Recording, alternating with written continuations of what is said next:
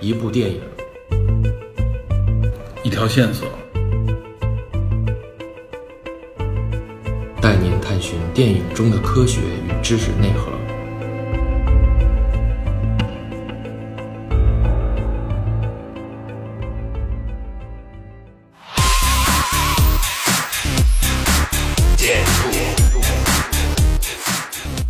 好，大家好，欢迎收听本期电影侦探，我是李根。 Hello，我是 Peter。我是埋头 DP，呃，等会儿啊，先说一下，欢迎那个李根回归啊！李根至少有谢谢几期节目没出现了，我三四期说三四期没对有。啊对对，对休了个欢迎年假，欢迎小哥哥。然后在年假期间以及这段时间，真的我觉得在那个咱们那个侦探社的群里边也聊得相当开心，这嗯这块儿我也对体，验。也特意跟那个侦探社群里咱们的小组织群里边的一些听友们打个招呼，是对呃对吧？对，都是非常可爱的一些社员啊。对对对。然后请那个没加群的那个赶紧 加啊。而且有一点啊，就是女性，我们这群里面目前女性还多于男性，是吧？这个我没想到，是我吧？们都很意外，嗯对，是吧？所以，所以请广大听友，尤其是男性听友， 感兴趣的话，可以赶这紧与加群这与我们之间的预设不符啊！这哎个，加群怎么加？啊！加群没事儿，就看那个这期节目里边的那个文字就可以了。简介里边文有文字方法。简介里边会有 OK，对，我会贴出来。呃，今天咱聊什么？今天咱聊一个，也是因为这个漫威系列影响力太大了，嗯而且大家也知道，就是复联之后的又一部跟漫威相关的一个重点影片啊，也是我们之前二零一八预估的时候也觉得是今年度最值得看的影片之一，就是《死侍啊二》。四十但很遗憾，这部影片国内不上，对吧？R 级影片，大陆地区没法上。 对对对对，大陆地区没有，港台地区有。然后呢，这片子应该是五月十八号上线，是吧？，对，口碑相当不错。啊，所爆以红比第一部还好。对对对，所以今天我们就要聊这部《死侍二》，主要就是介绍一下死侍相关的一些内容吧。对，此事这个英名是 Deadpool。 Deadpool、 Deadpool 然后那个我一直想问，那个 DP 的名字是不是 Deadpool 从这儿 Metal 来的 DP、Metal 死侍是不是吧？从这儿来的？实话实说，不是。真的啊、 这么但是巧啊？但是这相关性还是对，这相当个强 DP DP 这个名字其实是我自己起的，但是这个这个缩写豪是什么？不是 Deadpool，绝对不是哦 Deadpool。他不那是我，他不是我最喜欢的漫改人物，虽但然他我是很喜欢他很。神秘，大家可以想象一下 Person DP。哎，然后我又想到一个问题，嗯你那 Peter，你是不是 Peter Parker？这太牵强了， 我操！ 然后，然后我决定改名叫那个 Logan 了啊。你不是李根吗？李根可以了， 啊可以我感可觉以，这个可以啊，这个可以。据说这第二集这个死侍也是疯狂搞笑，是吧？这剧情应该是比第一集更搞笑，我觉得。我我我我看了一下啊，大概的这个剧情还有，我觉得比第一部更更有意思，然后比第一部的血腥程度有一点降低。嗯，对，血腥程度我觉得说降低差不多吧，应该说是。就呃你们你们俩是都看了，对，对，我们俩我们俩都看了了。对，啊，然后你还没看啊，没关系，我没看。但是我们今天这期啊，这个体验社我们不以剧透为主，我们可能简单介绍一下主体剧情，然后更多的是我们是给大家介绍一下死侍的一些相关的话题、身世和可能相关涉及到影片里面涉及到的一些环境和人物，对吧？这样大家可能观看这部影片的时候会更有感觉吧，增加这种观看的这嗯参照的那种个嗯感觉，参照对性，嗯，增加观看的这个兴趣度和这个趣味度。因为死侍这个角色很特别，所以我们觉得有很多地方需要给大家介绍。我觉得这次主要可能我们就听 DP 啊讲，而且据据李根说啊，他对死侍也有一个最近有一个比较深度的研究。研究了一下，一一会会儿儿一会儿一会儿也聊可以一大下家分享一下啊。对，嗯好，那咱们这样，还是传统的情节，咱们先简单介绍一下《死侍二》的这部电影的一些基础的一些概念，但是情节我们就介绍个梗概，不做详细的这个介绍了。行，好吧。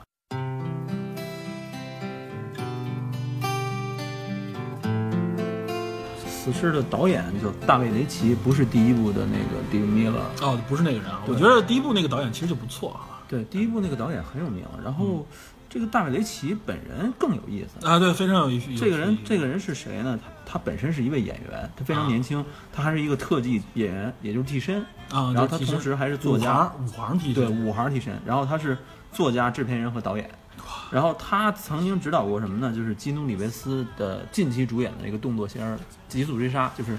为了给自己狗报仇去追杀的那个、啊那个对追杀黑帮的我那个片嗯看子。了第一部，好像好像应该是有第二部也上了，第三部据说是正在正在准备，正在准备中然后是还有就是查理斯·塞隆啊，赛皇演的那个《极寒之城》，也是一嗯个动作戏、对啊，非常的干脆利落。然后看了一下他的履历，还参加他出演过《创世纪》《黑客帝国》，他应该还作为动作导演或者动作替身参加过美队三内战的一个拍摄，哦《创战记》和《黑客帝国》里边，他是这个替身演员是吗？对，，应该是替身演员，主有演可能也会参与，因为他这种替身演员可能会参与一部分的动作导演相关的工作，对我估计是。对所以这位这位导演其实是武行出身对，嗯啊，非常有意思。然后这部片子出来以后，这个动作场面比以前多了很多，嗯，对然，后它的那种特技特效也都跟动作有关，其实是啊，对，非常有意思。主演咱们就不用说了，这个 Ryan Reynolds 对，啊那现在这这个任尔诺斯，我觉得是一个非常有话题性的演员啊。他曾经被评为，我记得他在《绿灯侠》那个那个阶段，他当嗯时演过一个被大家吐槽无限的《绿灯侠》。本人我本人觉得《绿灯侠》还可以，我觉得也可以，嗯但对，嗯很就可是惜稍微短了一点，就最最后结尾有点太短了。呃资金不够了，对，然后然后我我说一下，就是瑞尔诺斯这个演员，他在那段时间就是呃两千零几年开始崭露头角，包括我记得最早看到他是在啊。 刀锋刀锋战战士对三对里面，刀锋战士三里面他演演了一一个也角是嘴色炮型的一个角色，对对对，就是我当时记得他这个角色就引起大家的关注啊，就是嘴利无比 是 吧？而且他被他演了很多。就是主流的这种这种言情片之类的影片哦啊，他被评为曾经被评为就是世界上最帅的、最性感的男最性生感男星之一，嗯对对对吧？好像好好像得过第一名这样的评评论，就相当应该是属于相当外形出众的一个角嗯色，本身也是健硕的身体，非常健康，然后脸型各方面长得很帅气，对，然后性格也比较好，性格好，尤其他的特点是，这个语言方面确实像他本人，他就是一个嘴炮型的一个人，对是他吧比较话痨。对。然后在很多影片里面，他体现出来自己这个特点啊，对对嗯，反正对于普通用户来说，他最令人嫉妒的啊，嗯人生赢家，先后娶了两位女神，嗯哦他的对前妻是斯嘉丽·约翰逊， ，Scarlett Johnson，呃，他的现任妻子是 Black Lively，啊对，就都在是在绿灯侠里边跟他直接配戏那个，对他演绯闻女孩的那个，啊，对，嗯啊，非常非常性感的两位女星，在炙手他可应热该吧持应该是对炙手可热，他应该在主流的呃这个影视圈里边持续时间比较长了，对，嗯有一段时间有一段时间他不是刚刚出来的，他持续时间比较长了，而且他还不是说只在动作片里面有，他很多言情片里面、喜剧片里面，包括那个比较严肃活埋、啊，对，冥界我们警是局，没错，还有那个安全屋 Safe House，他跟他跟那还有个丹贾德尔华盛顿演的，还有跟那个谁演的假结婚呃桑德拉布 s 洛 u m m Block，对，对啊演那边假结婚，他应该说他能够驾驭各种类型的影片，没错不过他严格意义上来说，他演《安全屋》的时候你能看出来，可能那个时候也比较年轻。嗯他跟丹德尔·华盛顿一一比较来说，他演的那种愣头青和青涩的那种演技就能显现出来。嗯他整体上来说，这两年炙手可热，其实就是因为《死侍》嗯，对，啊，因为这部片子。然后他他父亲是一个警察，嗯他家庭应该是还可以的，嗯，但是他对自己的要求比较高，压力也很大，所以他一度曾经嗯抑抑郁郁症症，抑郁症。他是加拿大人对吧？对，他是加拿大人，人，所以所以你死经常有加拿大梗，加拿大梗 出现，对因为就是他影射自己。嗯啊然后，咱们聊一下这个《死侍二》的大概的剧情吧，嗯，哎，等会儿四十二里边还有人要需要介绍一下，对吧？啊你说 s a n o s 灭 霸，灭霸，灭。霸的演员对乔治·布罗林，小李布罗林也是咱们经常在很多影片里介绍，包括咱们说那个勇往直前《是勇吧？往直前》里边的嗯啊男主，咱们之对前吧介绍过啊对，呃，乔治·布罗林我是从《老无所依》里边啊，知道这个演员的，这不是他的成名之作啊。他虽然是老男对老男孩，他虽然年年龄不大，但看着很沧桑的一个对人，对对对，而他声音声线非常有特征，非常低沉，浑厚，对，嗯然后尤其是灭霸这回啊，乔治·布洛林可以说是被大家在这个英雄电影里面认知了他，嗯对吧，英雄类电影里面通过一个反派，结果在这片里面他演了一个应该不算是反派啊，对他是一个 Cabo 是一 Cabo 个是一个应该算是正牌吧，对只是给你出场很意外的那个，对他一开始出场的时候，大家以为他是一个反面来的这么一个角色啊，出场恶搞的是那个， 应该恶搞是施瓦辛格吧？嗯 对，有一点儿。然后其实这部影片里面出现了很多有意思的角色，大家 也都会看到以后会非常惊讶的角色嗯漫画人物应对该是啊，漫画里的角色。角色我们就不再过多介绍，然后我们就简单说一下这个片子的情节吧。我觉得咱们就可以说就是几句话的一个介绍，让大家知道这故事在说什么就可以。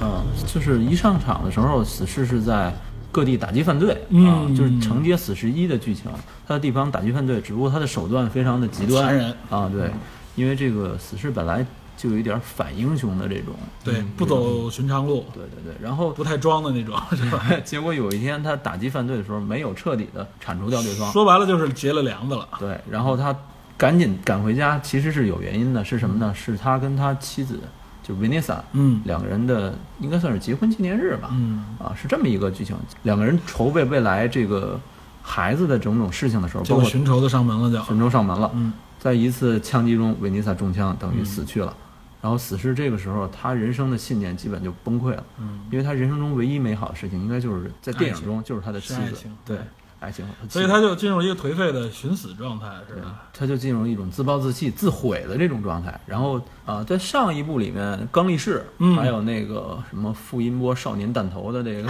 哎，那小姑娘，对，那嗯对小姑娘小姑娘人气很有挺高个性的啊，对虎妞儿对是吧对 对，然后他们两个作为 X 战警的代表出现，嗯然后死侍还吐槽过，整个 X 院就你们两个人嘛。这部里面，刚力士等于把死侍自毁之后又救了，对然后把他带到了 Charles Xavier 的特种少年的这个学院，啊对，相当于就是 X 教授那个个学院，学院，对，等于这个学院，啊、等于刚力士教导他，想让他还继续做好人，嗯，就想拉他到 X 战警是吧？对对对，加入 X 战警，然后执行一个第一次执行任务，应该对算是第一次执行一个穿个任务背心儿就去 了，是吧？这里边有一个小小的彩蛋，嗯聊一下，因为大家吐槽为什么整个 X 院没有其他 X 战警在，哎，这次露了一下，这次露了一个脸儿， 对，这露了一下，大家注对意看啊，这个如果大家有机会看到啊，这露了一下，可太逗了，是吧？所有人赶紧把把门 关上露了。一身这个其实是影射漫画里 X Men 对嗯死侍的一个态度，其实是一种想拉拢又厌恶的这么一种感觉，因为死侍太没谱了。这个人前一秒钟他可以把这事儿办得非常漂亮，后一秒钟立马给你搞砸了，他就这么一个人。然后包括下一次这个任务里面，对，他们等于是说去了一个叫就是 Access 研究院、啊嗯啊，这个研究院其实在影射中引引射的是那个说要胸罩先生啊，嗯也有叫惊愕先生，是台湾台湾裔的胸罩胸罩先生，先生， 凶恶的凶，对，胸罩，啊，兆是兆头的兆对啊，这个惊愕先生也可以翻译，这个人是一个研究变种人基因改造这么一个人，有点到时候咱们这后边再详细说他啊。然后等于这个学院里面有一个小孩儿，哎，这个小孩是这里边很关键的一个角色啊，对对对那预告片里我们也看到那小胖子是吧？对对，Fire Fire Fist 是吧？啊，火拳火拳罗素，他他他在《X 战警》的漫画里边应该也有这个角色，是吧是一个小角色，是个小嗯不太大。然后这里边等于是说，他在这个学院里等于是接受各种的折磨吧，应该是虐待，然后想诱发他的各种能力，应该是这种。但是他失控了，嗯，这个时候死侍带着另外 两个人过来想控制他，对，开始说的以站以站在 X 战警的那个角度来控制他，然后就是说，在这个过程当中，实际上他为了死侍为了这个是拉拢这个小孩回回到正常的一个状态，所以就失控了。失控，然后跟最后等于跟他一起被关到了一个专门关押 X 变战种警人的变种人的一个监狱里边。对，这个就他们脖子上戴一个装置，所以那个装置会制约他的特殊能力。抑制他的那个变种基因。嗯，那应该对于是死侍来说，那他就不具备复生能力了，应该算是对死侍最大的能力就是说啊，自愈能力，跟金刚狼的跟金刚狼应该是一样。但是据说比金刚狼的能力还要强一点。嗯，然后他自己本身如果没有这种能力，他本身是患有癌症的。他的脸如此溃烂难看嗯啊，就是他的癌细胞和他的自愈能力、自愈因子之间不断斗争，死侍所以一直戴着面具，一直戴着这个对，这他个掩盖自己面具那个形掩象。盖自己。对，对，嗯这个时候啊，这个看起来像反派的 Cabo 出现了。那个灭霸出现了哈，啊不不不不，Cabo 这个人，咱稍微聊两句吧。Cabo 嗯这个人还在电影里边是这样，卡布这个角色出来以后，使用的特殊的武器和装备也非常强力，嗯，然后而且影片里边也告诉他是来自于未来，是吧？对对，Cabo 这个人，这个翻译啊很多种，有翻译叫电锁的，嗯有翻译叫钢缆钢索、钢缆，钢缆，还有翻译叫锁链，嗯它本身叫 Nathan、Nathan Summers，、他是谁呢？他是秦格雷秦秦格雷的克隆体，嗯那个克隆体叫普莱尔啊，叫秦格雷，我们这说一下黑凤凰、火凤凰，凤凰嗯就是凤凤凰嗯就是凤凰的载体啊，秦格雷，他的克隆体，他克隆体叫什么叫马林德普莱尔，嗯，啊，这个人在在秦克雷消失的一段时间里，胸罩先生，咱们提到那个人、克隆了秦克雷的基因，起名叫马林德克普莱尔，嗯然后让他接近 Scott Summers，就是镭射眼，嗯，接近他，然后两个人结婚，生下了一个孩子，这个孩子就是 Cabo，、啊，叫 Nathan。卡布呢应该是具有很强悍的这个基因基础，对他的能力非常非常强，但是他生下来以后被天启嗯设置了一个诅咒，这个诅咒就是说他的身体将逐渐的机械化，植入了一个病毒，应该是、嗯啊，这个病毒会使人体逐渐机械化，所以你看他一半儿是一半是机械械，化在，影片里面是一半是机械对那，卡种。布本人的能力是什么呢？就是他母亲的能力，有这种心灵感应，然后能够抑制这种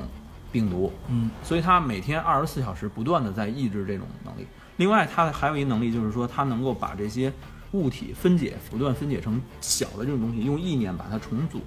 你看它片中有一个他组装那个枪械的片段，嗯其实就这个能力的，有这个能力，对。然后他后来被他平行世界的姐姐叫 Rachel 嗯啊，另外一个非常乱，漫画中非常乱，这什么阿斯卡尼读的这个女战士嗯啊，带到了未来去抚养成人，然后穿越回来以后，Scarlet Summers 遇见了一个比自己还大的儿子，嗯 然后跟他说：“你将会成为连接未来与现在的 Cable，就是你其实是锁链的意思，嗯你你将成为这个一个链条相当对，于一个链条，一个桥梁。嗯，所以他给自己起名叫 Cable。所以他这个身份实际上和 X 战警的大事件是息息相关的。对，在《弥赛亚》三部曲中非常紧密啊弥赛亚》三部曲这是他的一个在漫画里边的一个身世哈。对在这影片里边，卡宝给人的感觉就是说，像有点像未来战警那种感觉，对一未台来战机器对，然后他更多的是依靠的是科技方面的能力对和他这个强悍的身体、诡异的武器，是吧？对对，然后死侍不是吐槽他，你就是冬兵， 也是有一条机器手臂，嗯对说你不就是一未来版冬兵出来了？然后在监狱里边，等于是跟他第一次交手。死侍和和卡宝两个人最后从这个监狱里边，相当于是这爆炸最后两意外对意意外外出来了两个出来人，实际上没把那个小胖子救走，对吧？小胖子就是等于又留在监狱里了。对，然后呢，后边实际上的情节就是说，死侍这一波呢，打算第二次营救这个小胖子，对对吧？他们知道卡宝肯定也会去插手这件事情，刺杀这个小胖子，刺杀小胖子，所以他们主要是为了保护他这样的目的，所以临时组建了一个 X 特遣队，是吧？对 X Force 在漫画中应该叫 X 特工队吧、嗯 x 特工队。它这里边也有点影射 DC 方面的，就开始，所以 DC 开始犯贱了那种感觉，是 吧？而死侍的这个吐槽是连漫威在 DC 都对一起串联，对啊，他根本不在乎。这个在预告片里你就能看到，我们这里就不赘述了，是 吧？然后反正大家注意的就是他这个这个特遣队的这个组成啊非常有趣，然后这个特遣队的命运也非常 意外，是吧？我们这里也就不不过多的去吐槽，而且这里边藏着很多意外中的意外，知道吧？当时给我的感觉就是笑喷的那种感觉，这个特遣队里边几个人物稍微介绍一下，要需要说一下，比如说这个 Domino，嗯，多米诺啊，就是那个黑人，在这里边是一个黑黑人，人对，漫画中是一个白人，嗯他那个眼角那个圈儿是黑的，但是在这个里面完全但是是黑人眼角这个有一个白圈儿的，白癜风，白癜风，对，就是一个他本名叫妮娜瑟曼嗯啊，是一个虚构的，他本来也是这种人体武器工程这种出来的，然后呢，但他的特殊能力是什么？对，他的特殊能力是操控概率，在影片里边说，他就是说是 lucky 是吧？对对就是幸运，幸运实际上就是操控概率嘛，让更有利于自己的概率。对他能把无限有利于自己的概率放放大大，然后把自己不利于自己的概率无限缩小，嗯，这是一很 bug 的能力 啊，这相当于就是个外纯外挂了，就是纯外挂，就是怎么死也死不了那种感觉对，，他就后来幸。运嗯永远会垂青于他对。，然后剩下的就是里边有几个角色，咱们先说一个，啊，应该有一个隐形人，对 吧？预告片里边是什么都没看见，消影人， 但是这个漫画中其实不是这个能力，漫画中消影人是另外一个小很小的角色嗯啊。他跟这个能力，但是我觉得这个影片里边大家特殊注意一下啊，这个这个隐形人真的是太太特殊了，很意外 很意外，意外中的意外， 很意外啊特殊中的特殊。然后另外这里边还有一个就那黑人大壮，也经常在影片里边泰跳勒动跟跳 Cruise 一样对跳动肌肉那哥们儿对啊， Talon Cruz 演的，他但是在这里基本上也是走了个过场。对他也是这个战队里边的一员，他演的是人物叫碎星，啊啊也是一个力量型的角色，嗯呃，对，能操纵电好像是，但是在漫画中他是外星人，漫这个电影里也说的是外星人。嗯，他那个外星居住的地方被一个人操纵，就有点像《雷神三》里边萨卡那个那个星球一样，就是嗯哦不断的萨卡把人吸入到这里来进行角斗嗯，有点那种感觉啊。还有一个吐酸水的那个，啊，呕吐酸水，就是那这个专那业个那个演员要说一下，那个演员是呃那比个尔比尔斯克斯嘎尔的，对，就是《小丑回魂》里边那还 个，还有这么恶心的技能对，呃《小丑回魂》里边那个小丑，啊！哦，他来演那个演员，其实我觉得外形上很有特点，其实长得挺帅对的，长得很帅，有点冷，有有点冷邪性性。，对，然后他这里边演了一个很邪的一个角色，就是他有吐酸水儿，吐出来的都是有溶解能力的。吐酸液吐得远吗？他愿意吐哪儿吐哪儿， 非常恶 搞。然后在在预告片里面也能看到，他老戴一个那个那个做饭用那口罩，对，防止喷溅，防止喷。溅。对，他演员就是那个北欧那个斯卡斯加尔德的那个家族的成员，嗯，他父亲就是演那个、呃斯特兰斯卡斯加尔老演员，嗯，然后雷神系列里边演那个疯掉的那个科学家疯掉那科学家，他是啊哦另外一个这个小丑演员的父父亲，亲，然后哇塞父亲，这鬼表演世家，表演世家，哦然后他大哥亚历山大演那个真爱如血，啊，非常帅的那哥们儿，但是也不怎么演好人， 演的好人基本上都不长命啊。嗯那个非常帅，亚历山大，他们家全是演员，几乎啊啊表演，哥家五六个，然后都是非常高大帅气的那种嗯北欧血统。老四这个儿子应该就是《小丑回魂》火了，然后在这里演了一个嗯演出角色角色人物，就非角常色人物很有意思的一个角色人物。然后对反正反正比较意外，对对对，这 X 粉队都很意外。 反正整个在电影版四十二里面，这个嗯 X Force 就是一个临时拼凑的一个胡搞的这么一个对，相当于是在死侍的组织之下里边的一帮对乌合之众的感反觉。正死侍不怎么靠谱，这个这个队伍那更不靠谱结局就 可想而知啊。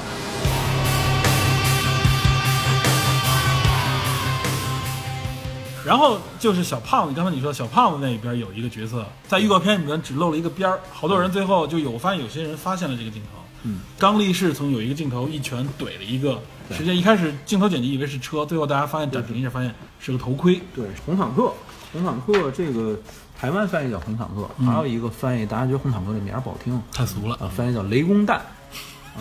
这还不这如红毯这个这个角色在在前《X 战警正传》第三部中第三部出现过出现过，就是那个能够穿墙穿墙不断用暴力穿墙那个对，谁都拦不住，最后把自己撞傻了。这个人其实能能聊两句。这个人本来叫凯因·马口啊，是在这个超级反派。红坦克这个英文叫翻译叫什么 j a r d e n Nord，我 也翻译不好这个这个名字。他是那个斯丹利和杰克科比创造的。然后这个人物首次登场于呃《不可思议 X 战警》第十二期。他是另外一个身份是什么呢？他是 X 教授的哥哥， 哇塞！但是两个人没有血缘关系。X 教授的母亲和红坦克的父亲两个人啊，组建了一个临时家庭，领两个人是没有血缘关系的哦这么一个兄弟，同母异父吗？没有血缘关哎系，没有血缘关系，就是就是领养的，不是就是他的父亲和 X 教授的母亲结合了，有啊两个人是两个家庭是临时拼凑的，明白吗？八竿子打不着。啊红坦克的父亲带着他，啊嗨！行，那个明白 吗？但是他孩是子，但是他是谁生的并不知 道。对临时家庭，哦明临白了呃时拼凑的户家。户口查完了啊，继续继续 继续。然后他本身能力非常强，啊他本身能力非常强，他是他能够无敌跟型的浩克力量型的他是吧能跟浩克和索尔这个能力嗯相匹配。然后他本人是能力是怎么来的啊？他五零年的时候，寒战，汉姆元朝，嗯，这个时候咱们现征在就兵要寒战了征兵，嗯征兵的时候，然后他害怕，他躲到一山洞里，嗯，我山洞里看山洞里有块红宝石，嗯他把这红宝石偷了，但是那红宝石上有一个邪神，这个邪神赋予了他这种能力，这个能力非常非常快。那他获得能力也太意外了，但是这能力还这么强。早期的这个漫画你别想了，非常扯啊，都对对都对非常对，捡个宝石或者遇到个，人然后指点一下，对对对是吧但是据说是比较嫉妒 X 教授，所以跟 X 战警为敌。巨壮无比，还戴一大头盔，这是应该是刀枪不入，外加上就是极强的这种力量，对对吧？然后他在这里边实际上成了一个，也算是一个重要反派，相当于是一个重要反派。对然后他就等于帮着这个小胖子想毁掉这个 Xus 这个报研究院吧，应对该，是。相当于是替小胖子报仇，因为他在这个监狱里边跟小胖子之间形成了某种友谊。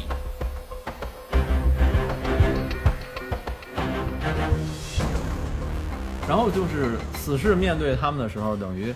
他是死侍和多米诺，然后最后的和钢索联手，对，等于这次和 Cabo 联手，然后来这对付嗯次第一次营救失败了，而且这个小胖子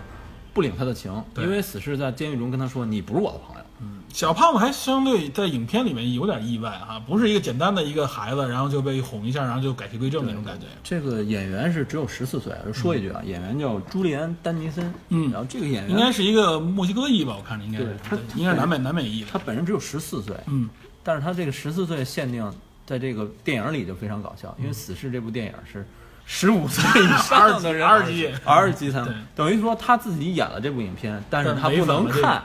他不能看，所以这明部年看，片明年看。 对这部片子在上映或者在适应阶段，他就被请出去， 被保安请出去，对不起，你不能看这片子。他应该上映的时候应该可以，因为毕竟这片子是没有他一现在七年，他现在就已经是，应该够够十五了吧？呃可能可能比较，我我估计比较嗯今年应该够十五了，对，因为拍的时候毕竟一六一七嘛。这个上一个有类似情况的人是谁，你知道吗？嗯是演超杀女的那个，超杀女对她太小，她当时跟 这个谁尼古拉斯凯奇拍的时候，她太小了。对，啊所以他不能不看能这看个这个不能看自己主演的片子。 ，Kick 对 Ass 非常第一集她是没法看的。对，然后。嗯，剧情就是说营救失败，小胖子不领他的情，嗯跟雷公蛋走了，还要继续毁灭。对，此事咱最后不得不和和 Cabo 联手。最后就是所有人到齐来，最后来对决嘛。这里边有很多细节的梗，就我们就不在这里边详细介绍。总之就是，死侍最后的目的是为了让这个小孩儿拉拢这个小孩儿，不让他去杀人，对，不让让他去报复，不让他报复，不让他把他自己黑暗面激发出来，对，就是这样的一个阻止他。变坏，你说死侍这样一个这么一个反英雄。对一个反英雄，怎么样能教育一个孩子让他走这事儿上正其路？这事挺儿难的其实对中间埋了一些电影中的情节，等于是说他受到了一种激励，嗯啊，受到了维尼萨在梦境中的激励，应该算是嗯啊，对这个细节咱们就不咱是多不说是了。算剧透了刚才？对对对，然后影片的最后结果我们就不在这里说了，大家有去一个看。有一个小小的反转，最后嗯，其实跟反正这里边反正就是最后细节当中充满了各种各样的反转、各种各样的梗、各种各样的搞笑、血腥都在里嗯边。这是《死侍电影》里边应该是最独特的元素了，应该。就是你们俩都看过了，你你们你们分别打个星儿吧。我觉得但我觉得应该八分应该没有问题。现在豆瓣评分是八点六，呃，感觉上说 r a y Reynolds 因为商业市场的原因，嗯他做了一些妥协。嗯，虽然说死侍仍然在干脏活，仍然在杀伐这种，但是他打的都是坏人了，不再是纯粹的说一视同仁那种感觉，而且他已经开始偏主流英雄了，你没发现吗？对，只不过比主流英雄稍微的叛逆一点。对对对，所以八点五是没问题的。啊，八点五嗯还是分儿相当高了。相当的我觉得就是说，这个片子大家去看的原因啊，就是抛开漫画情节，嗯，无论它的这种怎么说暴力元素，还是它的搞笑元素啊，都值得大家去看，非常有意思。嗯哎还有各种音乐元素啊，各种梗之类的对各种梗，啊，说到音乐元素，我说一句啊，嗯它里边有一个小小的这个，因为导演换了嘛，嗯导演是大卫雷奇嘛，嗯，然后他请到的这位音乐制作人是银河护卫队的，风格有都我对，我非常喜欢《银河护卫队》那个音乐嗯银河护卫队里边这音乐风格就音乐对上了音乐制作人，而且里面有一首歌是银护刚进监狱的时候，嗯，好像这里面报，身份的那个，对对对，等于死侍里边有一段音乐也用的是这一段。对应哎了一下但是银护的那个音乐风格应该比较复古，因为音乐风格分为两部分，嗯一是它里面所选的原曲是复古风的，对，包括六七十年代、八十年代、九十年代这么一直过对来，很经典。对，还有一个是银护自己的背景音乐的那个制作人，就是这个，嗯也是死侍二的这个音乐制作人，他采用的是另外一种风格，所以我觉得整体来说音乐效果比第一部要好很多。是吗？我觉得死因侍为第一部那个钱音太乐少了，音乐不错啊。我觉得尤其是他们最后高潮那个出一起出场那块儿，那个说唱很燃的那那个嗯对感觉。对对。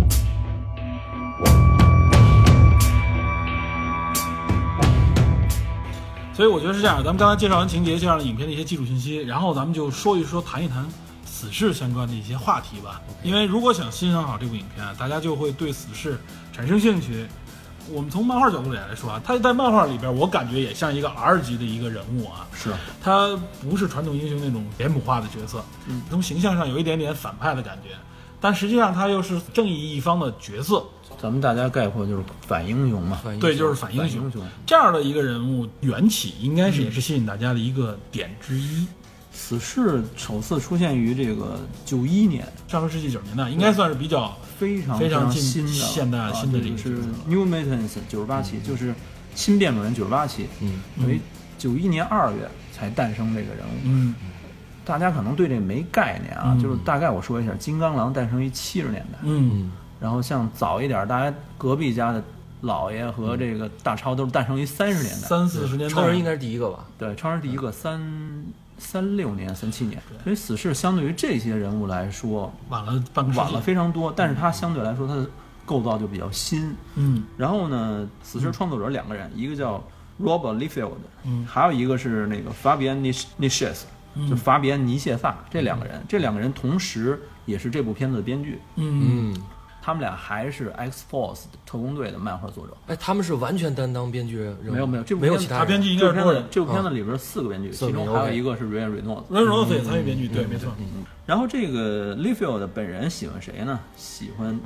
DC 漫画的 T Titans 少年泰坦啊，这你可能熟悉一点。这我知道一点，对对《山泰坦》里边的宿敌是谁？是丧钟 Deathstroke，所以他根据丧钟的外形对创造，了死侍是应该是原脱胎于丧钟这个角色，对，然所后以丧钟这个角色跟他有一些对应的地 方，对丧钟的本名是 Slade Wilson，嗯啊嗯斯莱德他威是 Wade Wilson，对他的 Wade Wade Wilson，他中间其实那个名儿，死侍其实还有一个中间名儿，中间名对中间名还有儿个字叫母 Winston 啊，Wade Winston Wilson，三个 W，对，三 W 是吧？ 非常恶搞啊，然后。他本来是一个，就是出场的时候是一个失忆的这么一个人物，嗯他记不清自己身世，然后他在一次追杀一个人，那个人叫 Wade T Wilson，嗯中间名是 T，然后他想起自己叫 Wade Wilson Winston Wilson，然后死侍的这个身世非常乱啊，实话实说非常乱，有好几个版本说法，咱都列举一下啊。 嗯，最早一个版本是零五年 Deadpool 和 Cable 漫画里面，这个版本里说死侍啊，母亲在他五岁的时候就去世了，他父亲养大，然后他父亲啊是一个退伍军人，酗酒、家暴，没事就打人，然后死侍就他就开始叛逆，整个就是一混混。结果有一天他跟人打架打起来了，父亲出现了，要给他带走。他同伴无意中枪走火把他父亲打死了，然后他参军加入了特种部队，然后开除了，被称为佣兵。后来得了癌症，参加了这个 Weapon X Weapon X，呃对 X 武器的这个计划。专业就这这样是这是一种说法，这个跟四十一的剧情有点类嗯似。有点类似，第二种说法是，二零一零年的《X 战警：起源》里面死侍的身世，死侍父亲是一个爱开玩笑的人，跟他小时候老性格上对应是。但是这个有一天玩笑开大了，他父亲离家出走了，然后死侍就就认为自己是母亲的负担，那怎么办呢？就参军了。参军以后也是成为佣兵，成了有一个恩爱女友，应该就是维尼斯的原型。然后查出癌症以后，也是后面就跟后边应该基本一样，都是有参军然后发病的这个过对，程。然后变成现在这个样子。嗯还有一个版本，这个版本应该是最惨的版本，一四年《死侍 V 三》里面、嗯第三期里边给了一个起源版本，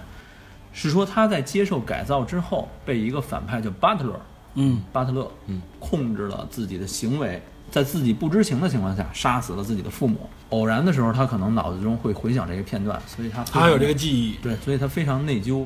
就是说，这几个起源故事，甭管哪个版本，你会发现都他妈非常惨。很虐，反正非常非常惨，嗯，要么极端，要么痛苦。所以这个形象，这这个经历，就让他产生了一种放浪形骸、对，放飞自我。咱们话嗯说，有点乖戾，有点玩世不恭到极限暴的，躁，有点，但是有时候有点天真，又渴望爱，嗯，就是一个非常非常无聊，但是又自毁的这么一种感觉。嘴炮喜欢搞笑。嗯就我们会发现他这种经历啊，很多漫画人物里边有类似的这种情况啊，嗯，它指向了一种人的性格特征，就是你看，往往表面上爱开玩笑、很活跃，甚至有点戏谑、颠覆那种角色，嗯，其实他往往内心上是有很多挣扎和痛苦的，对对并不是说这个人从里到外纯快乐，没错，对，它是一种用用快乐来掩饰掩饰自自己内己心的伤痛苦，对。对，这个是挺挺虐的。对，其实很是我们能看到身边也有很多这样的人，比如里嗯根啊，平时啊、 开玩笑很快乐哎啊，实际上自己也有心理的压力，知道吗？不是这不是，其实很多笑星都是现对实对生活对中很很抑郁的。对，现实中有抑郁啊，就是他性格里边表现出来一种，就是你给你感觉超过正常范围的那个那个玩笑，或者说那个快乐，嗯有可能是源自于他有一部分身世，这是有一定的一心理学依据的。对对蝙蝠侠里边的小丑，啊，对，小丑也有多多少少有一点点这种元小素。丑，小丑就另外一个感觉了。对，小丑那更虐，更疯吧那对，那就是这就是完全就是超过边界了。啊，对。我就想问一下，这个美漫这个英雄人物有没有最受欢迎的这么一排名？它这个排名是按照人气，就是按投票来的。嗯，每年有有这种专对于 DC 的，有专对于漫威的，还有这种联合美漫的。嗯，这个怎么说呢？我觉得就是说你不能不能看它的权威性，因为这个这个投票是比较随机的，然后所以每一段时间都有。嗯，比较大家公认的人气排名前三，嗯第一是老爷，没法说，隔壁加 DC 加蝙蝠侠，嗯，这是长期霸霸占榜首的这么一位对嗯人物，比不了啊，这比不了。老爷人气一直很高，第二排名第二名的是谁呢？大超，基本上也这这两个形象这太经典没了办就法世是界就是所有超人人是吧？对，就是说你任何只知道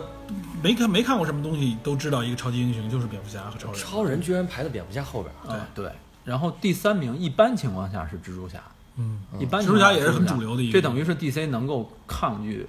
这漫威能够啊抗拒漫威能抗拒 DC 的这么一个武器。嗯所以你看最早的时候，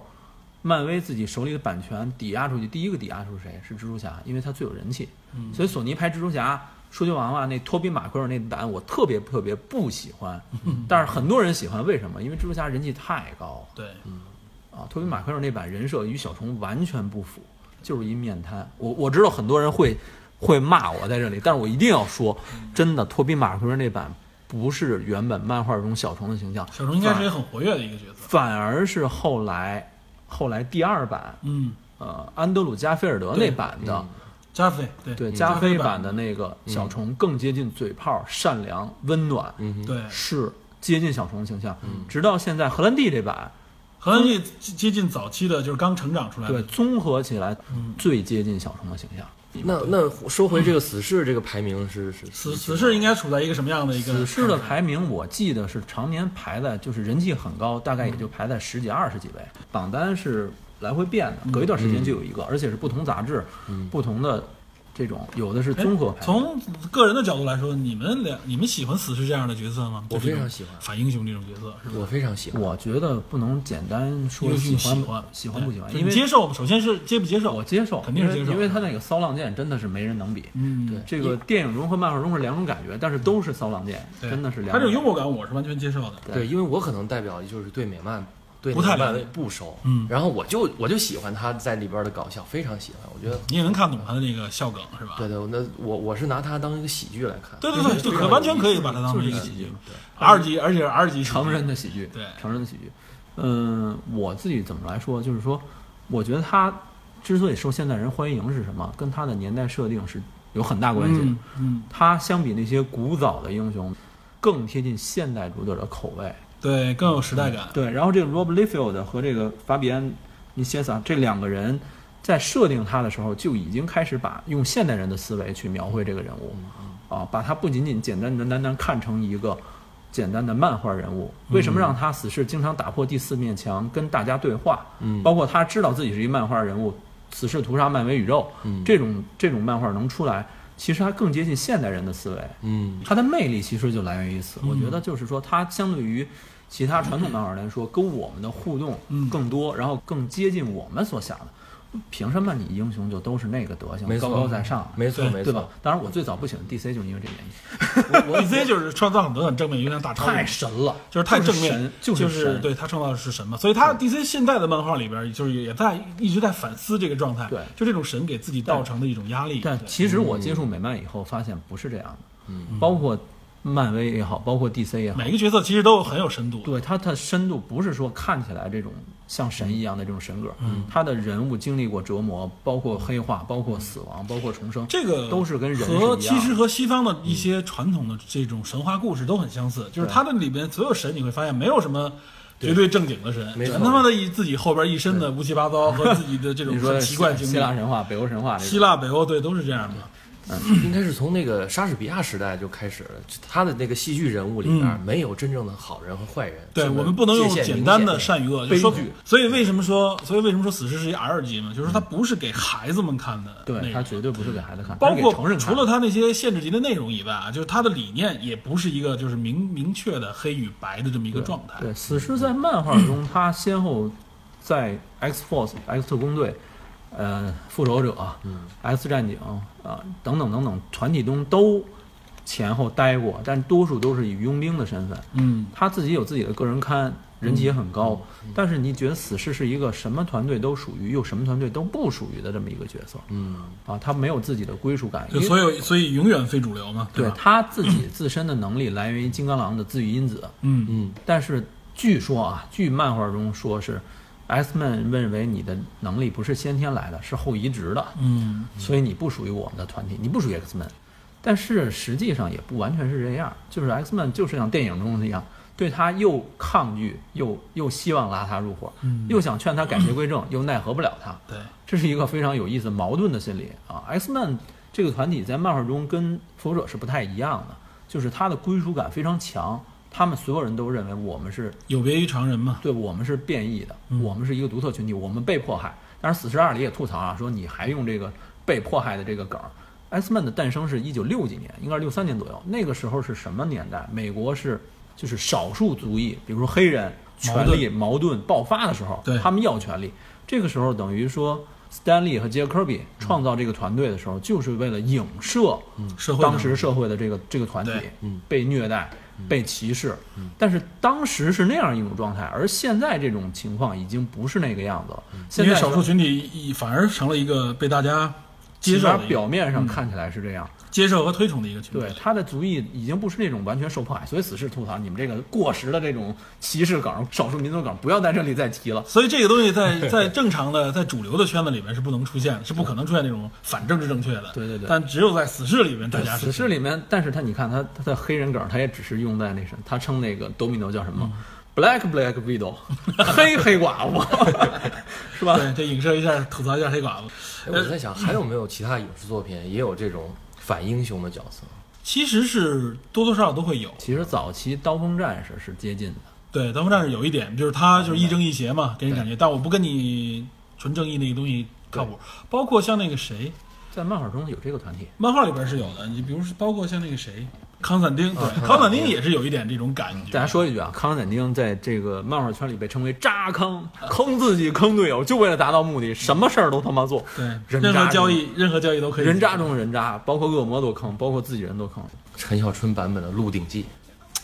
鹿鼎记，哎其实哎，他说这个挺对啊，就是《鹿鼎记是》是整个这个金庸系列里边的一个反传统英雄，他是一个反英雄出来的。 Sexy motherfucker. 只是另外他疯疯癫癫，头脑非常混乱，精神不稳定。这个其实来源于什么呢？就是说他自愈因子和癌细胞的这种争夺反复的争夺，造成了说他这种特别难受的这种感觉。你看他在片中被那个项链儿、被那个项圈儿吧，应该叫嗯，抑制住因子以后，他第一时间马上是呕吐，是那种难受，痛是那种对他的癌症的那癌种嗯症的那种东西。然后，所以他在电影中老戴着面具，其实是一种自卑，一种自演闭。演是演示，掩饰内心的这种对自卑对，其实是一种非常可怜的这种状态。然后还有一个就是说他这个自毁倾向，他自毁倾向就是因为他知道他治不好，头脑混乱，然后他他走不出这种中间的这种状态对。他希望自己成为另外一个人，但是他没办法，很多时候他求死，求死不得。大家知道的一个梗是说，死士的不死，除了自己因子以外，还有灭霸对他下的诅诅咒对嗯对没吧错没？错他跟灭霸见面的时候，灭霸说了一句说：“你对你自己的憎恶超过了我对你的憎恶。”他厌恨自己到这嗯种程度，他们两个人争夺死亡女神嘛，死侍是在濒死的状态下见到了 Death，他被 Death 搂在怀里，他有一种被温暖的感觉，所以他想再次见到 Death，见到 Death 那就只能死，但是灭霸对他下了诅咒，你不能死，嗯你死不了，灭霸这句台词，感觉他是一个很有深度的男人。灭霸就是这样说，所以死侍的这种感觉就是说，他求死其实是一种想解脱，想离开这种自己的现在，他对自己的外形也好，他对自己性格也好，极端的厌恶，嗯但是他又求死不了。是一个很真实的人物形象。现实生活中一定有这样的人。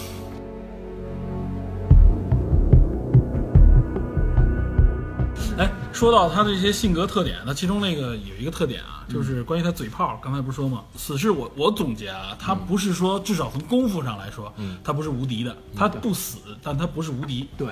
这里边比他功夫高的人多，所以他经常被人砍杀，被人被人虐杀，对吧？对，包括自杀。包括自杀，对。 但是死侍有一点，我觉得是无敌的，就是他这嘴，知道吧？ 别人谁也就是干不动，甚至就是说，为了想反驳他，或者为了想在这个嘴上面战胜他，只能把他所谓的杀死，或者说把他嘴干掉暂时限制住。对暂时限制比如。包括在死侍的之前，《金刚狼自传》第一部里面，就是给他生产出来的时候，嘴是给缝上的，是这吧？其实这是影射漫画，就是你他妈给我闭嘴，我实在受不了你。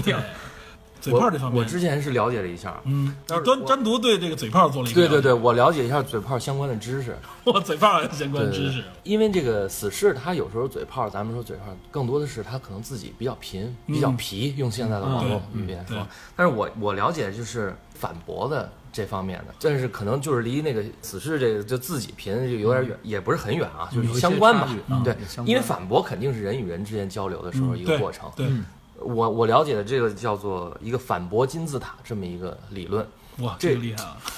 高大 上。反驳金字塔怎么说呢？就是相当于就是说反驳也是分哥层级嗯哥的总，我们介绍一下，没错，反驳是分层级的。嗯然后这这个理论是谁提出来的？是一个叫做保罗·格雷厄姆，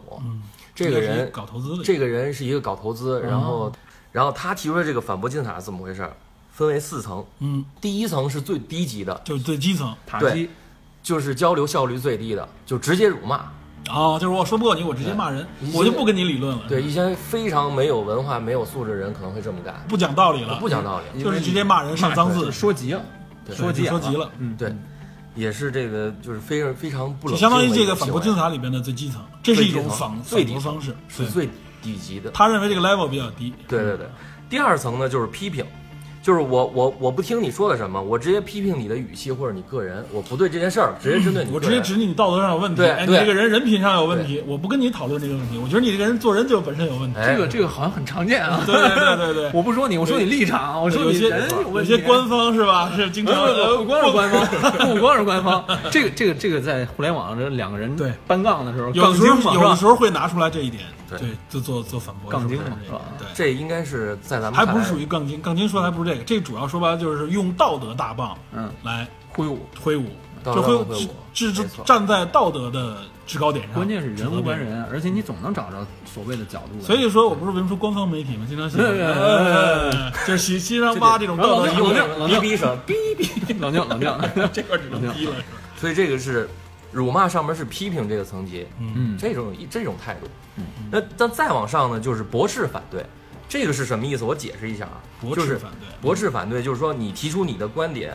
并给出理由，这个其实已经是有一些效率的讨论了。这个层级嗯就驳斥，比较那我就讲是道理针对性他的一些观点进行驳斥嘛，对吧？嗯所以叫驳斥，对，这个是四个层级里边第二级，已经是比较高了，就相当于于就是比较上靠靠中上的一点。这个基本上就是大家认为的真正的反驳。对正常的这真正种的对正常的反驳，嗯再往上就是最高层级、最有效率的嗯一个辩论方式是什么？就是反驳原文主要论点，我引用你，你你你刚才说的哪一段，我指出你的不同意、不哦足之处这。也是一种驳斥，但只不过这种驳斥就更学术性了，是吧？这个很像那什么里面，很像那个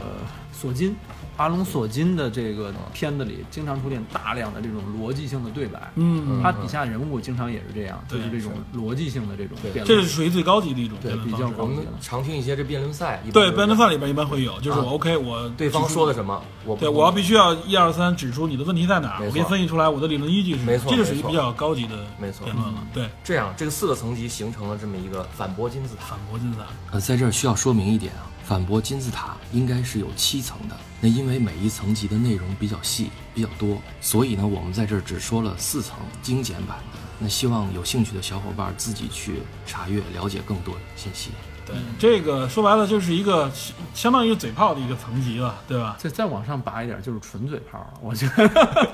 塔尖儿的尖儿就我是觉得这塔尖儿之上，如果再往上拔，那应该就是理论创造了。说白了就是我创造出来了，就是定律了，就是我这个这个定律是我创造的，你无法反驳我。你这个比我想的这个还要再再高再一高一个点嗯再层级高一点点。这不是反驳，我是制造理论了，是吧？对，我想的是什么？就是大家经常说吐槽，嗯，吐槽对吧？嗯，呃，这吐槽这个这个词儿从哪儿来的？你从哪儿来们你们想过吗？这还真不知道，这应该港吐出槽这个词儿是日本来的，啊。是日本来的。日本那个吐说槽的是呢， 是日式的那种相声，叫什么？就是单口相声那种，单口也有，他也有对口，对口口对口，对口口。单口叫做落语，对口叫做慢才。对，漫才，对，漫哦才，日式漫才。嗯，这个漫才里面啊，咱们说实话啊，这个国内一些综艺经常借鉴这个日本日式漫才，主要是咱们看来的那个捧哏的人嗯在那里，他经常说一两句话来吐槽，来吐嗯槽，嗯他这个嘀行为咕嘀咕这个主说者的这个对一些理论。它是以一种消解的方式，嗯在指出对方说的某些方面的不合理，或者是逻辑缺失，或者是本身有问题。或者我给你找出一个里另外一个角度来找到你的问题，啊对，这个带方出效果这个方式好像叫被称作吐槽吐槽对，啊。咱们现在互联网文化里面，就是中文互联网里面，吐槽已经成了一种纯粹的抱怨反对、对反对吐槽抱怨嗯抱怨这种这种感觉。其实它是有理论的这个层级的，嗯，就最早是吐槽这个文化过来，我说我要吐槽一下这件事儿，其实是说我反对，我驳斥，对吧？像嗯你说的这个驳斥这个金字塔这个结构，但是吐槽其实是带有逻辑性的，消解对方的方式叫做吐槽。也有一点玩笑和戏谑的方式，对对或者换一个角度完全颠覆你的这个角对度，我我脑我筋急转对这种嗯我举我举一例子，我最开始也不知道吐槽什么意思，后来我跟一个熟悉比较熟悉日漫的一个小姑娘聊天的时候，嗯，聊起小来姑娘还是小姑娘啊，哇塞，哎十年以前了，那时候我还小伙子，这块滴滴滴啊，这块滴滴滴，我说小姑娘你啊 你呃哎哎哎，这是要开车。嗯然后他当时说，他说某一个人物怎么怎么怎么样，就是说他的大概意思就是说这人面瘫。嗯然后我说面瘫，我当时脑补一下，我说啊那就邓肯呗。嗯，邓肯熟悉 NBA 的同学都知道，邓肯是石佛无表情石佛，他说您这吐槽太牛逼了。我说到底什么叫吐槽？他说靠谱的打岔叫做吐槽。 对，就是我能够关联性，我一下能 get 到这个关联性。嗯对但实际上它实际上我说的是另外一个事情，但是这个事情跟这个东西有关联，嗯而且又能够直接指向这个事情的逻辑和它背后的原理，这是吐槽的本意。这个叫东西是吐槽。嗯咱们现在的吐槽更多是抱怨，对是反对，对我反对，我我就直接指出他一个问题这来个，这是问题，我吐槽一下这个。缺乏了艺术性。对啊，艺术上缺乏喜剧效嗯果。对，其实是说从日式漫才的这种东西过来的。 咱们现在有很多，咱们现在语言大部分很多都来自源自于日文嘛。对对，对，非常非常有意思。小贱贱在这里面说的很多梗，其实是都吐槽是梗都是吐槽梗，对，他它是以这吐种槽方式的。纯粹的这种打岔，他借用各种流行文化也好，漫画文化也好，包括演员的梗，嗯包括一些音乐的梗等等等等，包括美式流行文化的这些美国的这些梗，嗯他来指代这些东西，嗯他来他来什么？如果你熟悉这些流行因素的话，你会有更多的乐趣。但是你没有的话，你可能也会觉得很乐，只是没有 get 到那么 准。对，所以你看啊，就是如果这么说的话，嗯这个小贱贱就是死士的这种方式啊，这嗯种交流方式，它和你说的这个反驳金字塔还不完全一样。反驳金字塔，我认为是一正途，对嗯就是说是标准的。交流反驳的方式，它是小贱贱是另辟蹊径，是吐槽金字塔那种感觉。 它是 一种，它是一种纯粹剑走偏锋。对我不纯粹沿着你的思路，对嗯我就用说说另外一个思路，这个思路但我的思路又跟你能对应上，让人感觉到 OK，好像这个思路成立就能反驳你一样。对对对，他是用这种他方是式，这种方式，对他他就是不走反驳金字塔的正规正规方式。非常非常，或者说在反复金字塔里，也许可以增加一层，对吧？ 就是我觉得就是吐槽，就或是者正正确的创立观点上那个那个层级再往上平行一个出对来，平行一个出来，平行一个出来就是对吐槽，就死侍是层， 对他这种方式就是说，他用一个完全和你不在一个领域里的方式，但又让你感觉到好像你能明白有关咱联这意思，非常非然常后还是用开玩笑把你甚至都逗乐的方式来反驳你。对，嗯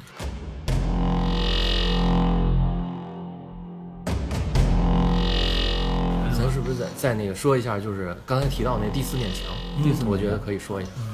第四面墙是死侍首创吗？应该不是吧？好像日漫里我见过有类似的感觉的东西吧，就是应该是但不是，但是没有赋予一个标准化的说是长期赋予一个人，这个没有。就是说他打破跟读者的限制，你嗯感觉这个人物直接在跟你说话，因为什么我这么说？第四面墙啊，不是死侍独创啊。嗯，从国内的观众的角度就能找到这方面的元素啊。咱们我不知道大家看没看过阿拉蕾，嗯，阿拉蕾这应该算是八零后、七零后、八零后的一些观众应该比较熟悉、暴啊。露年龄他了，总是暴露年龄了。呃，另外九零后也看过。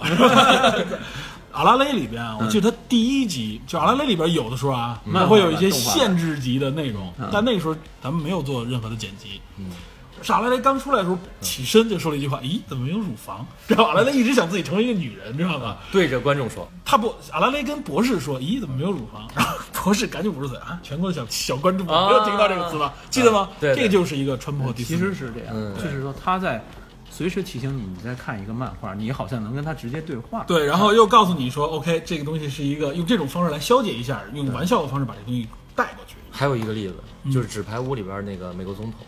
哎，对，夏那目是川村，对，夏目总统，嗯夏目总统，对啊，是只不过夏目总 Underwood 统，对夏夏目以后不会出现在 从第一季就有，开始经常的，第一季第一集那还是那个谁戴芬奇的导演，那集最经典，我认为嗯这个就效是果当非时常好当时就是他看那个应该是议会里的一个很乱的一个场景的时候，他突然头转向屏幕，没错我还有个表情就经常用这个，没错他转向屏幕然后说了一句话，你看到没了错怎么怎么样，开始吐槽，知道吧像把观众带入了这个这个场一个景中解样说的场景中角度给你，没然错啊后对那个当时给我感觉就很震撼，哎，又他又把这里边的情节给你做了一个解释，嗯然后他告诉他一个心路，给你告诉说 OK 后边我会怎么做。嗯然后我记着在第几季的时候，他说你们好久没有遇到，好久没有跟我交流了吧？他突然又冒出一句来，嗯他有这种情况，还有一个就是，我认为第四面墙是什么？作为嗯漫画人物，他漫画里经常说，这他妈不就是一本漫画吗？嗯这个漫画情节也太扯淡了吧！等等等等，他经常有这种吐槽，嗯就是说他知道自己生活在漫画的人，对编剧好像有一种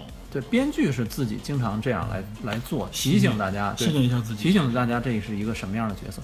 我觉得是这样啊，就是穿破第四面墙，嗯，有的编剧偶尔用一下，他为了提高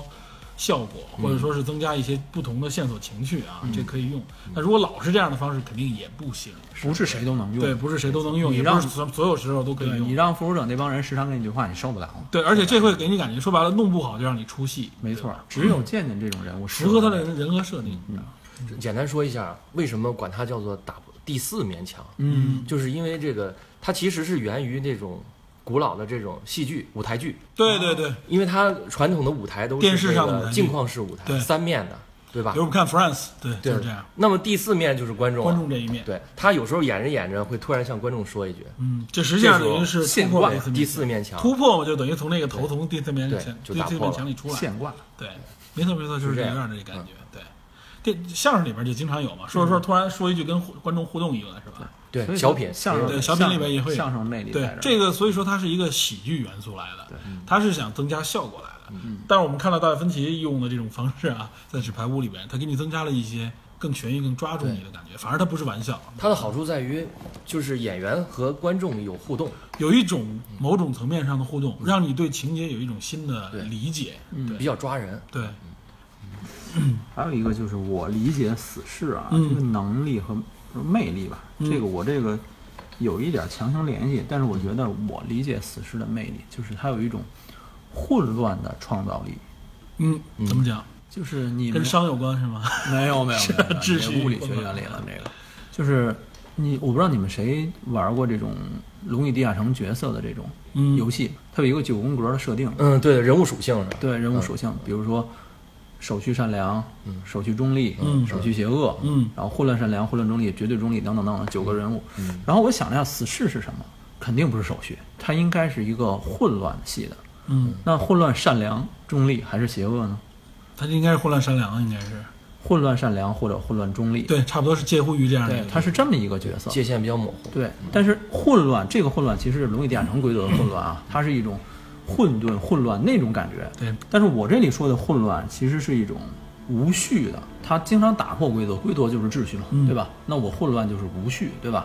有一本书啊，这个作者叫蒂姆·哈福德，嗯这本书名字叫《混乱：改变我们生活的无序力量》。嗯这本书我我没看过啊，因为我也是在查资料的时候偶然看到，我突然觉得好像能跟死侍这边能搭上点边儿。嗯就是说我们生活中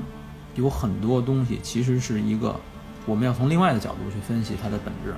比如说我们生活一般情况下是循规蹈矩的，对吧？嗯但是变化总是随之而来的，变化其实就是一种无序。他说他的理论是什么？这本书理论就是说我们要主动拥抱变化，甚至去制造变化。嗯对，这样带来嗯意外。这样能带来意外。他说他这几个主要理论，第一是什么呢？哦做事你说这本是不是那本那个《混乱经济学》啊？这本书有这个作者是沃里经济学的作者，他啊，哦是《卧底经济学》没错，这这俩作者是一个人。啊他是经济学学学者出身啊。他说做事儿不仅要需要专注力、意志力，更需要灵气和运气。就是一种变量混乱带来的一种变量量。对，然后这种顿悟，包括灵感，包括这种确定方向过程中，除了执行力以外，还需要有一些关键节点上的小运气和这种小的东西。嗯有关灵感创造就是这样，就有的时候就是说大当大家无法找到灵感的时候，往往是打破规则、嗯改变环境，给你一些意外的时候，反而会触发这个灵感，会有不同的效果嗯对出，现。啊还有一种是说办公室制造混乱，就能促进创新啊。这种办公室这反着的来说也说啊，人说是有创造力的人，办公室的桌子都往往都对 非常，我混也乱。听过。啊嗯对，还有一个，他举了一个例子，说特朗普打败希拉里，就是对也是一种啊混乱战胜。主动制造混乱，有点混乱。大家现在反就是正跳到 Facebook 那集， 对关联一下，关 联一下，平面儿的平面儿的直接这种打破第四面墙，关联一 下，这种平面的这种，大家希拉里明显对于特朗特朗普来说是相对来说是有趣的更更有序，然后更传统。对，但是特朗更嗯普主不管流说他幕后有多少黑幕啊，政治嘛，咱们肯定有他的这种想法，他觉就得是选民也会有一种我想拥抱不同，对就是因为这个时间太长了。之前呢，你尤其像像奥巴马，就给人感觉这个这个角色太白了，你知道啊吗？更正向，或者说是一种主流的一种价值观，价值观更白左一点。说白了，他是自由民主左派自由民主嘛，对然后最后一个是我先打破规则嘛。嗯最后一个其实是我特别想说的，就是说混乱代表了拥立独自自主、拒绝循规蹈矩的人生。突然想起了前两天看十三幺，嗯，看十三幺许知远，学长跟谁聊这回事？许知远聊了很多人啊，这个姜文儿其最实啊新的一次姜文儿看完了，哦，他把姜文抢去了。对，姜文不搞电影要上也营销，啊，邪不压正。啊对，学长、咱许许知远自己有一个理论，是之前今年一月份他跟网易那边采访的时候，嗯他说的，许知远用了一个词，说他追求的是一种艳遇。这个艳遇，他说中文体系中把艳遇给粗俗化了，他是意外的意思。对他这种艳遇，希望在某个旅途中能够获得意外的进入遭遇别人的生活的遭遇，对体验这个人物，了解这个人物的人生，等等对等等，带来新的他故事内容。对，其实这个就是说，我在有序的人生中寻找一种意外的收获对，嗯这是一种往大了说叫混乱，其实是一种就是用意外来嗯填补自己人行生，的。这期我物理物理理论我找着了， 这个生物进化里边这个叫什么？这这很关键，叫突变。你这是不，我的意思基就本是上说，不突变是什么？突变就是意外。 surprise，对，就是它完全不符合规则的突变。但人类进化，咱们原来经常说嘛，就是大脑的出来就是一种突变嘛。实际上就是你结合到这里边，就是死侍这个角色给你带来了一种突然的这种变化，和你完原原来这种规则完全的不同。它的意外会产生新的元素，产生新的感觉，带来新的文化特点，啊嗯对吧？就是说白了，用户或者说是听众们也好，这种观众们也好，希望有意外出来。对英雄我觉得可以理解为他们的产品嘛。嗯对，就他这个产品里边，希望用死侍这个角色给你带来变化。你对，它等于是说什么？啊嗯，许知远这个说的叫 encounter，嗯，encounter 就是一种遭遇、意外，对啊，它是一种这种，他要主动拥抱这种变化，甚至去寻找这种没变化，错，就是拥抱对吧突变嘛。对他拥抱这种变化。然后咱们绕回来说，死侍这个角色为什么现在都说是漫威电影宇宙，其实是福斯家的、嗯嗯啊，他是福斯家的，对，它不是不是漫威影业的，对，他不是迪士尼系的。对，为什么死侍这个角色在 X 战警这个宇宙慢慢开始走下坡路的时候获得意外成功，就是一种 X Man 这个电影宇宙在主动求变的一个标志。嗯，对，啊没错。他的老三部曲在那个年代，两千年初期的时候，啊、电影工业非常成熟，然后这种这种这种特效体系非常成熟，嗯然后塑造出这种英雄角色，包括这种骑士反骑士这种状态，在嗯当时是非常符合的。新三部曲以后加入了政治的因素，加入了时代的因素，嗯不能说是完全成功，但是有自己的特色。对，然后在这新老三部曲都完事儿以后，电影一般情况下拍就拍三部曲嘛，套拍也好，什么也好对。然后接下来 X Men 怎么变化？除了死侍以外，黑凤凰是直接黑凤黑化，好像也是今 年、啊金伯格导演。嗯，然后新变种人走的是其他的恐怖片儿对的，路线，恐怖元素里不是说恐怖元素了已经，他要把片子拍成恐怖片儿。哎，那谁那个就是黑化那个蜘蛛侠叫什么来？就是毒液毒液，毒液今天也会上索尼的，索尼单独那的，是索尼，待会儿咱说索尼的事儿。对，然后福斯家在主动拥抱变化，福斯家那个我我甚至很怀疑新变种人的那个所在的那个研究所，就是这个金胸罩先生、金鳄先生所在的一个可能会跟它之间实际上是有肯联定系在这个的。这个研究所，有可能就是这个地方，嗯或者说类似的机构，因为他要把这个这个人物慢慢的引到那个预告片你看很像，就是这些这些年轻的小孩们对，惨遭折磨，他们心里边有阴影。所以它很有可能跟死侍这边结合到一起，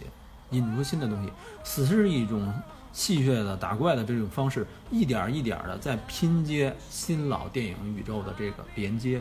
然后它开始至少从话题上我对们吧能够连接起来。他开始把这两个研宇宙慢慢拧，他证明 X Men 这个福斯家开始要主动求变，不可能再这么拍下去了。它是一种变化，嗯，然后人们也欣喜的认识到这种变化。老拍正义打败邪恶，谁也没意思。复仇者三现在怎么样？团灭是吧？嗯基本上咔死一半儿，对吧？为什这么？种颠覆性的东西对，来，大家开始腻歪了，大家开始觉得没有意思了。老是正义战胜邪恶，老是英雄获得胜利，反已派经永远是一个纯反派，那肯定不行，所以没有创意思造出一个哎性格反你现派。在你现在以现在的观点看老版的蝙蝠侠，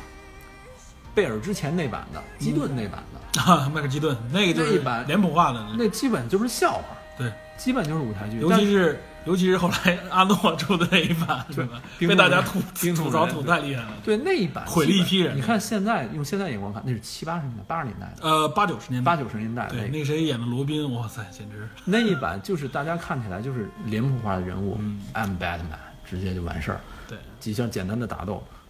我们的需求，我们的口味在不断前进。为什么死侍？所以所以死侍诺兰的三部曲，对吧？不不不不所以诺兰塑造的三部曲，不不这是一个丰碑嘛 不？要不要不要，诺兰直接又出现 了，这每次必提我的。然后等于说，我们现在的拥抱变化，整个世界也在不断变化。对，不管是说大的意外、小的意外，黑天鹅，包括大家想出去说放飞自我，说这种诗和远方，为什么？因为大家对日常生活开始腻歪了，需要一种变化，需要有一种些有些意外生活规则固化，对对吧？大家希望打破这种固化嘛？对，所以我觉得死侍从电影的角度讲，从文化角度上，文化角度来讲，有这种需求，嗯迎合了大家这种心理，我要求变，它是这么一个心理。所以我觉得死侍有一种混乱的创造能力。，对他在这种混乱的他当求中变的这个突变，可以说就是一个突变了。鲶鱼效应。对，哎 呦，哎呦，专业，把这一下我想嗯哎起呦来了，哎呀，保持活力嘛，他就必须要有这是种他就嗯是对沙丁鱼舱里边那颗对鲶对 鱼，是吧？对，其实它某种意义上也促使了整个漫威宇宙的这个漫威影宇宙这活边力开始变化。对，它是一个活力的一个因素吧，相当于是。 Let beauty come out of fashion. 行，那关于《死侍》这部电影啊，其实我们今天这次聊，主要是把《死侍》的一些背景、啊一些话题给大家介话绍题一下。聊一下，实际上，它会增加你的观影效果。观影效果会大大增加。如果我们了解了这些故事背景，包括它这里面引发了更多的非漫威宇宙里边的一些梗在里边，文化梗，对吧？一些娱乐梗在里推边，荐嗯政治梗在里边。对我推荐大家，如果资源出了以后，如果不是特别着急的话，等一等汉好化，的字幕汉化组的汉化。对，嗯，对那汉化个组的质汉化量，组能够把更多的漫画梗和现实生活中流行梗给你翻译出来，要么就是说大家再等一等，等蓝光出来的时候。啊，对，蓝光是蓝知道光的官方呢蓝光一般它会有很多是花絮对，蓝光一般是三到六个月以后才会有。对，这样也是大家支持正版啊。行，欢迎大家在喜马拉雅搜索《电影侦探》第一季，嗯，点一下订阅。对。点一下订阅。然后点呢，上如果订阅有心的话，你会发现里边有这个加入我们这个侦探社侦探社的组织，呃没的错也可一个以，一个入口，对，也可以在评论区跟我们互动。对，这几期这个互动很高，互动非常高，而且质量非常高嗯嗯对，这个让我很意外啊。对对有对些地方我们说的也不够严谨，有听众都指出来了，这个没错也是挺挺难得的。对，因为我们必定是一个，咱们再说一下，因为我们必定就是一个坐在一起聊的这么一个节目。我们之前的准备其实都很有限，我们也不是说像很多专业主播们，他们实际上是有文字编辑的之前的这个铺垫。对我们基本上说白了就是大家倒了一起，把现有这点水倒出来，然后搅和搅和， 这样给就给大家呈现出来。我是吧我们是混乱， 对我们 我们是是相当混乱啊，所以很多东西也是现场发挥。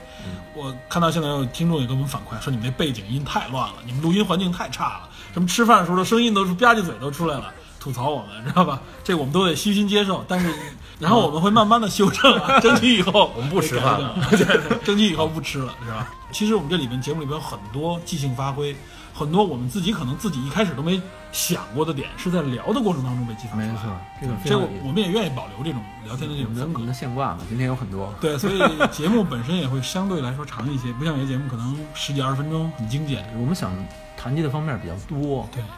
所以大家听听的时候可能也压力比较大啊。嗯，一般就是通勤路上啊，或者说是旅行的路上，或者说是睡不着的这个在床上的这个过程，是吧？然后我看有一些有一些人还在朋友圈转发我们的节目，非常感谢，嗯，非常非常感谢对这个感谢大家侦探社的朋友们啊，嗯没错感谢大家。嗯好，好，那今天就先聊到这儿呗。 ，OK，好，那咱们下期节目再见啊。下期再见，拜拜。好。